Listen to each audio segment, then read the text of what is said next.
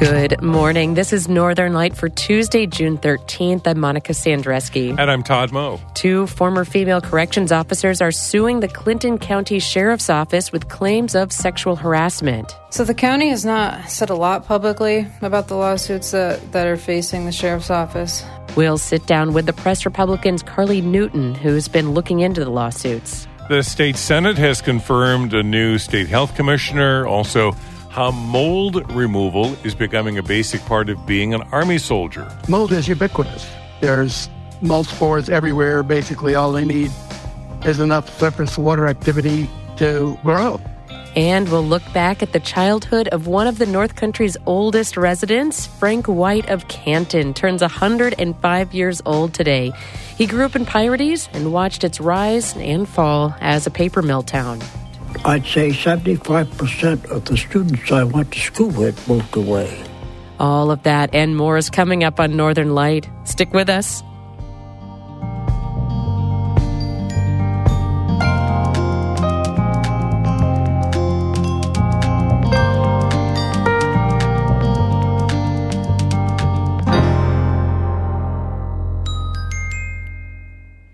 Broadcast of Northern Light here on North Country Public Radio is supported by Adirondack Foundation and the Adirondack Birth to Three Alliance, dedicated to providing all children the best possible start in life, Adirondack B T three dot org. And by Citizen Advocates, offering the North Country mental health, addiction, and housing services, plus crisis care, job training, and more. citizen advocates dot net slash one twenty-four.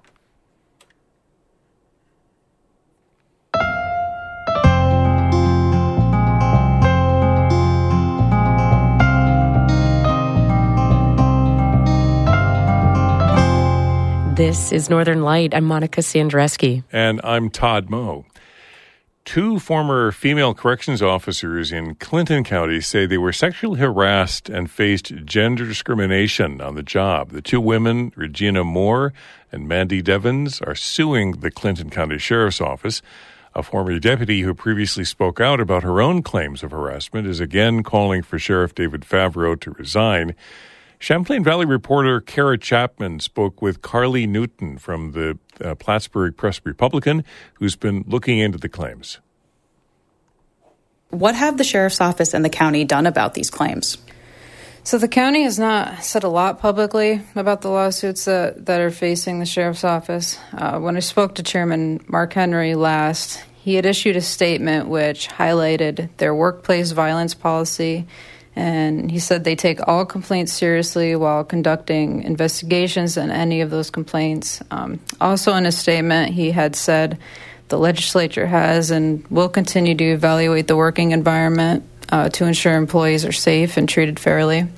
Uh, similar to the county, Favreau could not speak on the lawsuits directly because it is a pending issue, and all he told me was that the attorneys are dealing with it at this time.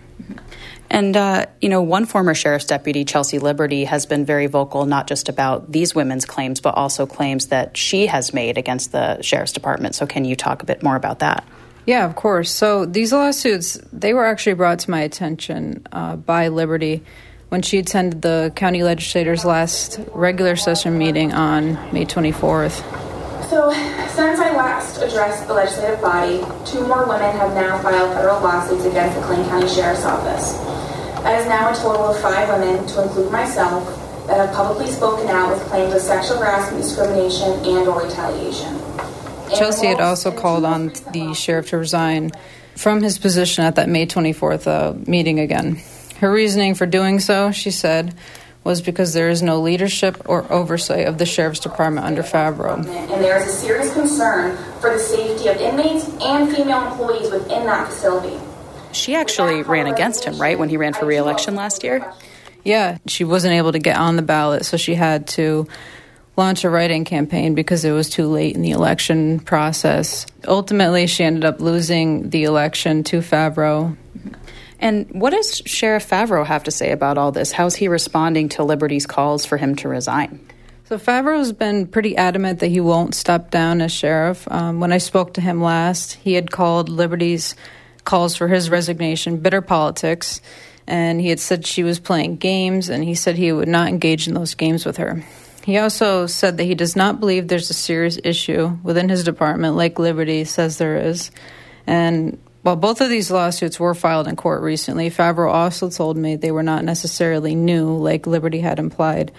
He clarified that they were from the same investigation with the same people that has been ongoing for over a year and a half. And what's next for the lawsuits at this point? So the most recent development, in Moore's case specifically, is the Clinton County Sheriff's Office submitting a motion to dismiss her complaint on May thirty-first. And the motion to dismiss, the Sheriff's Office had called Moore's claims unjustifiable and said they aimed to be provocative to garner media attention. Uh, it's unclear so far if the Sheriff's Office would do the same for Devins' lawsuit. That was Carly Newton with the Plattsburgh Press Republican speaking with Champlain Valley reporter Kara Chapman about lawsuits against the Clinton County Sheriff's Office.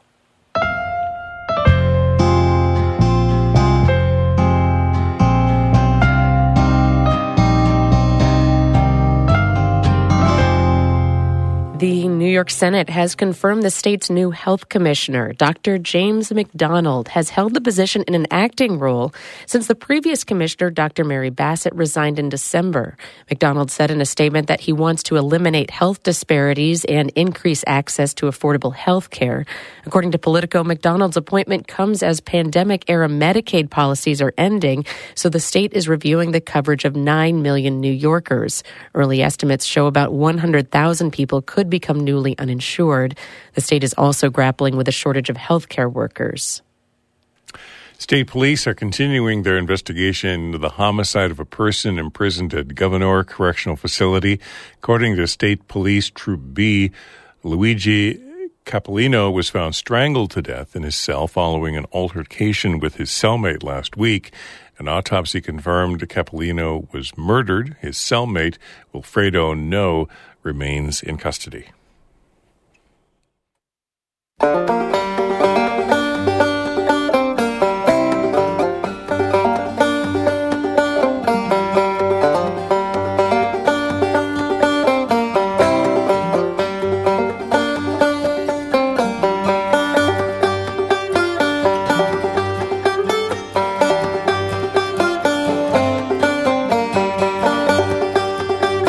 You're listening to Northern Light here on North Country Public Radio. It's seven minutes past eight. Good morning. I'm Todd Moe. And I'm Monica Sandreski. Just ahead, we'll talk with one arts educator in Glens Falls about the importance of physical art galleries to the North Country.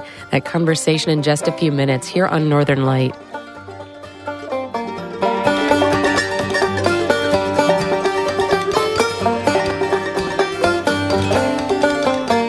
This is Dan Berggren out of Boylston Spa. You can check out more of Dan's music on our website. He's part of the Underscore Project. You'll find more at ncpr.org slash underscore.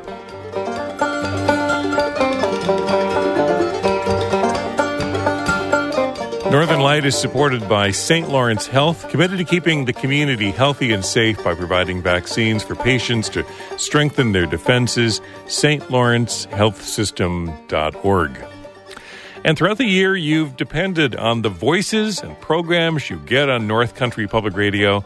As N C P R's fiscal year wraps up at the end of the month, your support by June thirtieth helps keep this station strong. If you've never given before, now is a great time to start.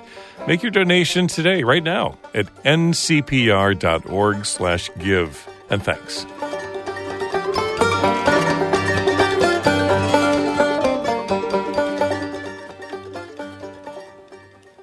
The Army is escalating one of its toughest battles, one that homeowners fight too, the war against mold in buildings. A new approach makes mold prevention a basic part of being a soldier. From Fort Bragg, North Carolina, Jay Price reports for the American Homefront Project. Sergeant Major David Kutschall walked into a barracks room for a routine inspection and immediately looked at the ceiling. Yeah, that's the start. Fifth? Yes, Sergeant Chapman. He was pointing at tiny black dots, together enough to maybe cover a dime, dotting a vent cover just inside the door. Mold. And that's just regular maintenance. The residents, privates Second Class Aubrey Smith and Indy Ziegler, listened attentively. Since you're new to the Army, right, mold in barracks tends to be a problem. So it's our responsibility as soldiers to keep it and maintain.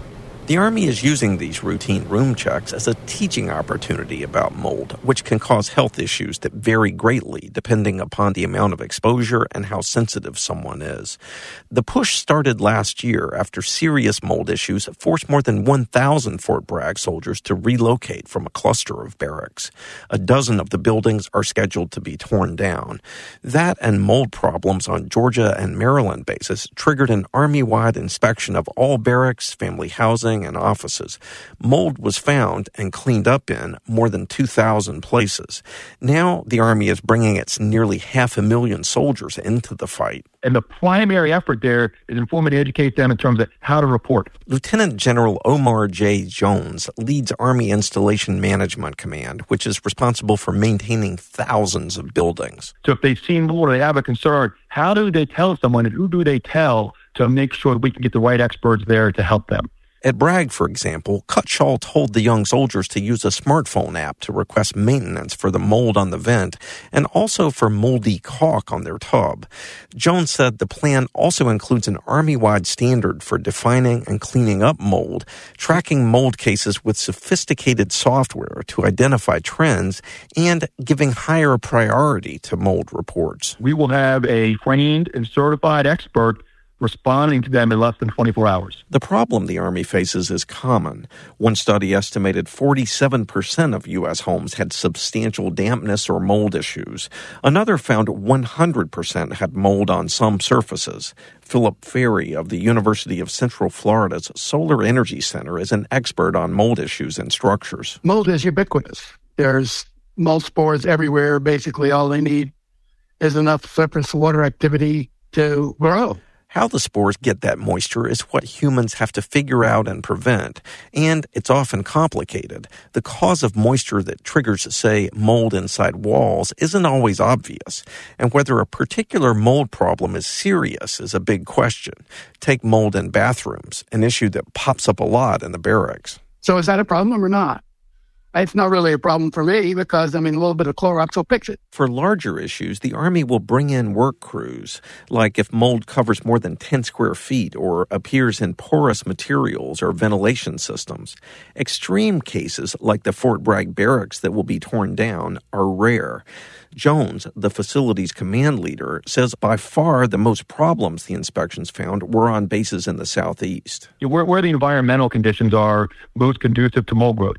So where you've got, you know, high heat and humidity, particularly in the summer months. And those summer months are coming. Fort Bragg's Housing Division Chief Steve Weichel says last year the base averaged forty mold-related maintenance work orders per week. I'm anxious to see, is there a noticeable difference? Did it increase because everybody's now aware of mold?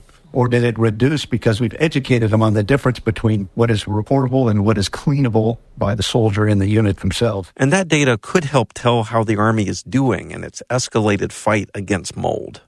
I'm Jay Price reporting. This story was produced by the American Homefront Project, a public media collaboration that reports on American military life and veterans.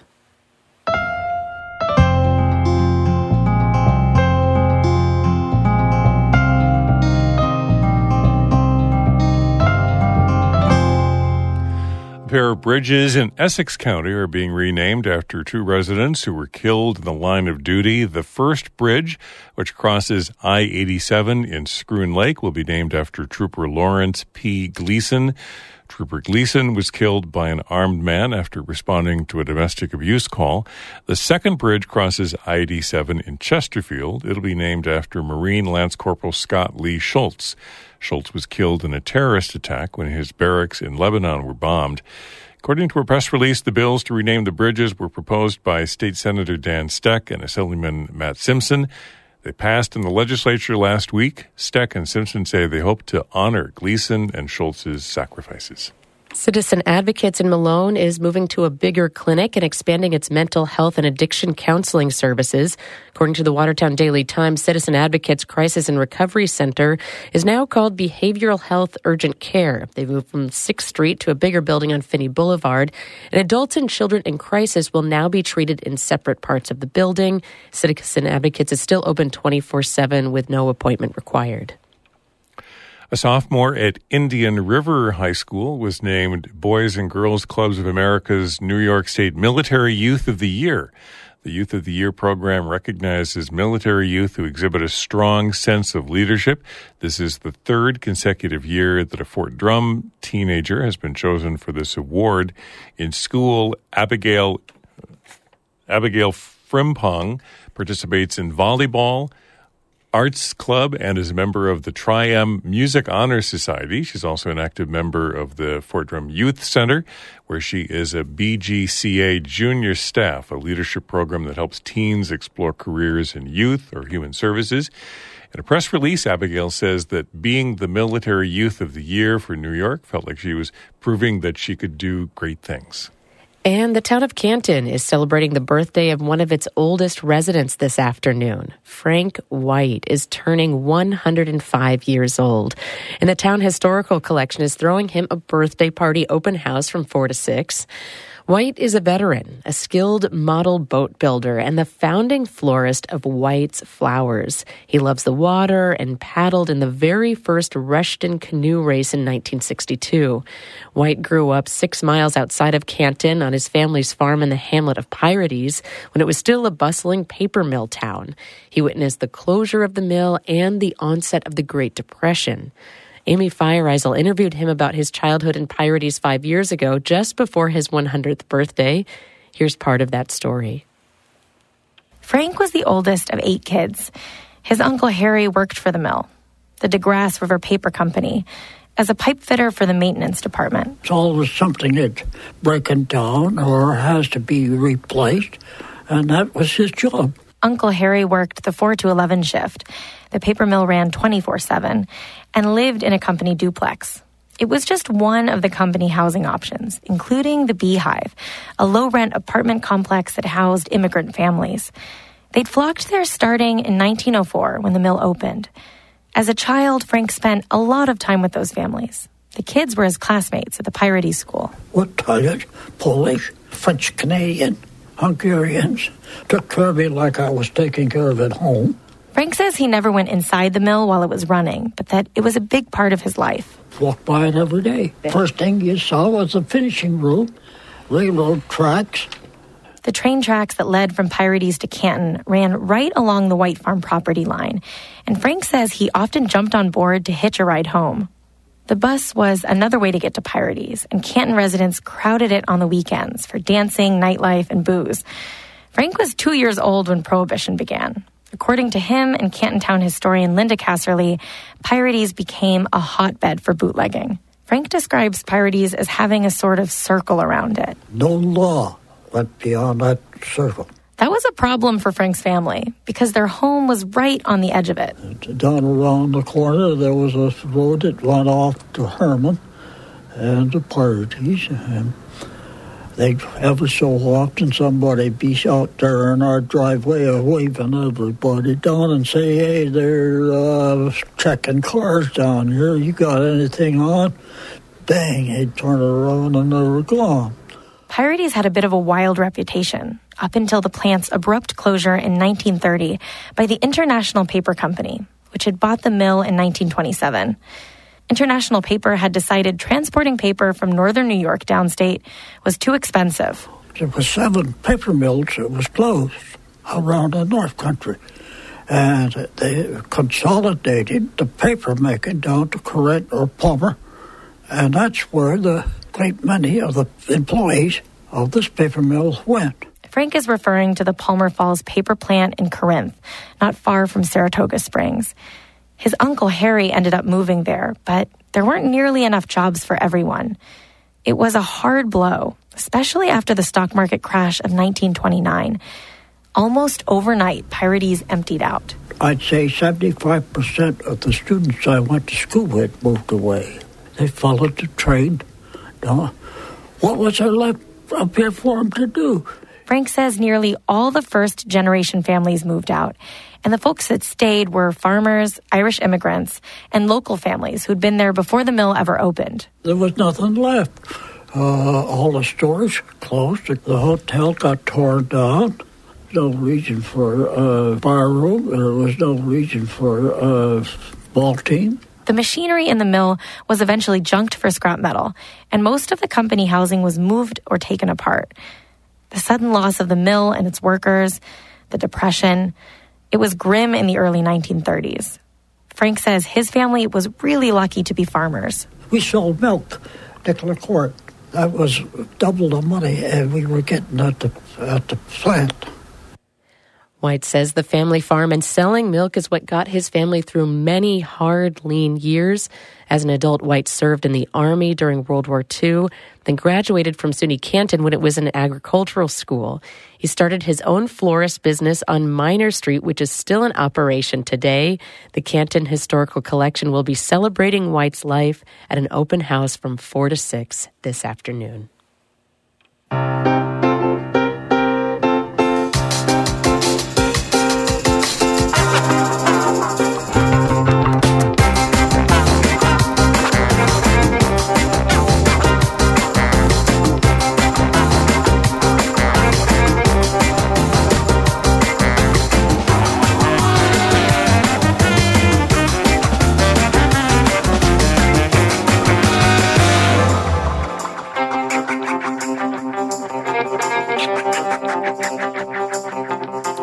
You're listening to Northern Light here on North Country Public Radio. I'm Todd Moe. And I'm Monica Sandreski. Coming up in just a minute, why art galleries are important community spaces in the North Country.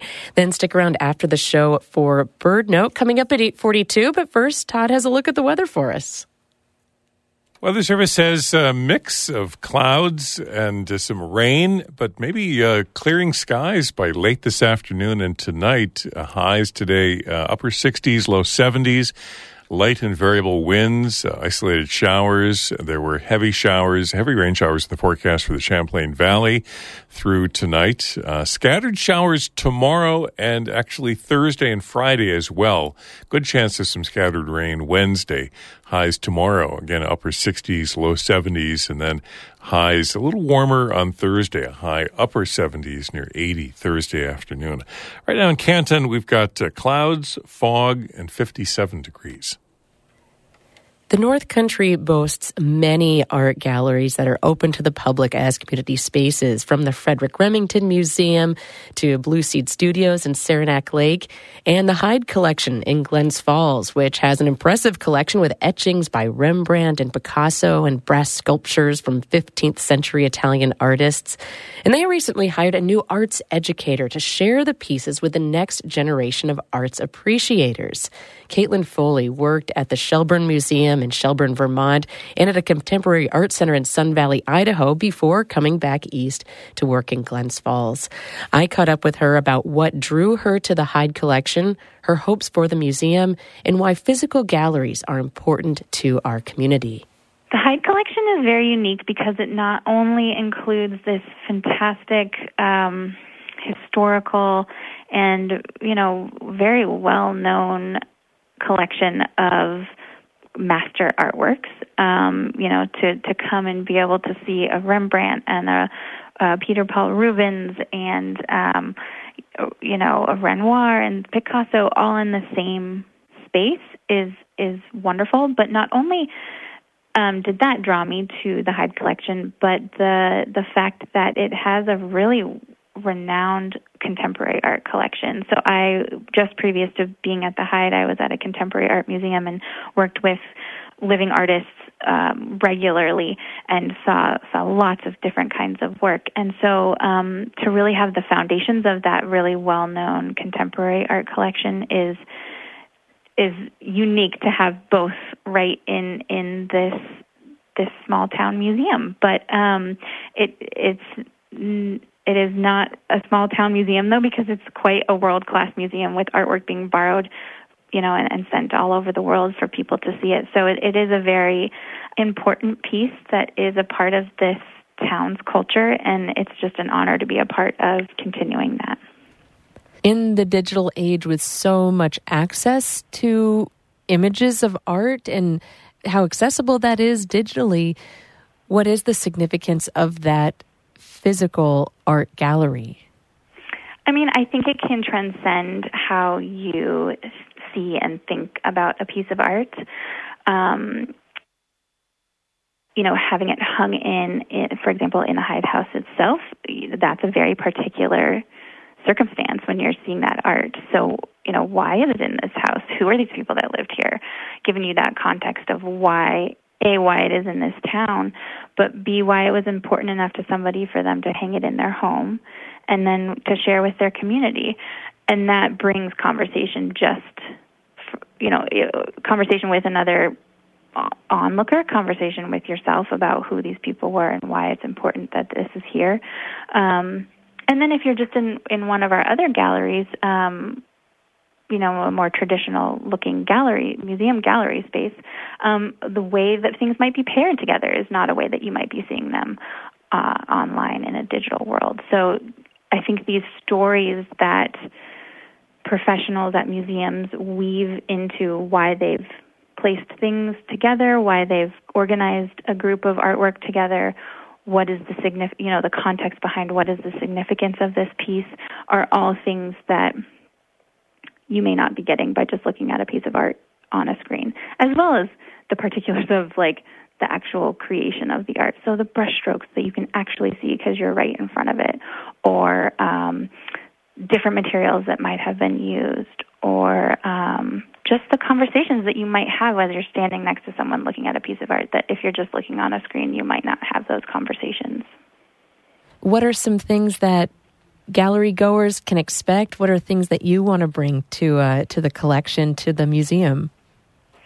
Um, I am really excited about bringing, you know, a diverse group of people in.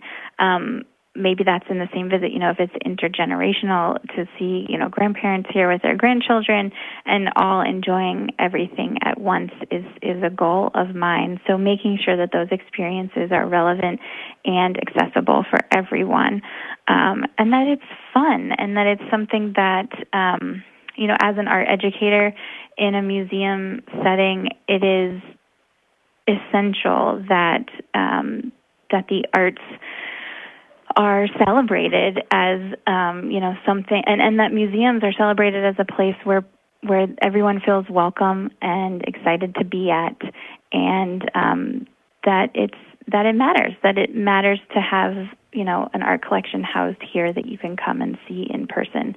And what does that mean to your to your everyday life? Um, but that we can all sit and talk about art, and that helps us become um, better citizens, closer and connected to one another.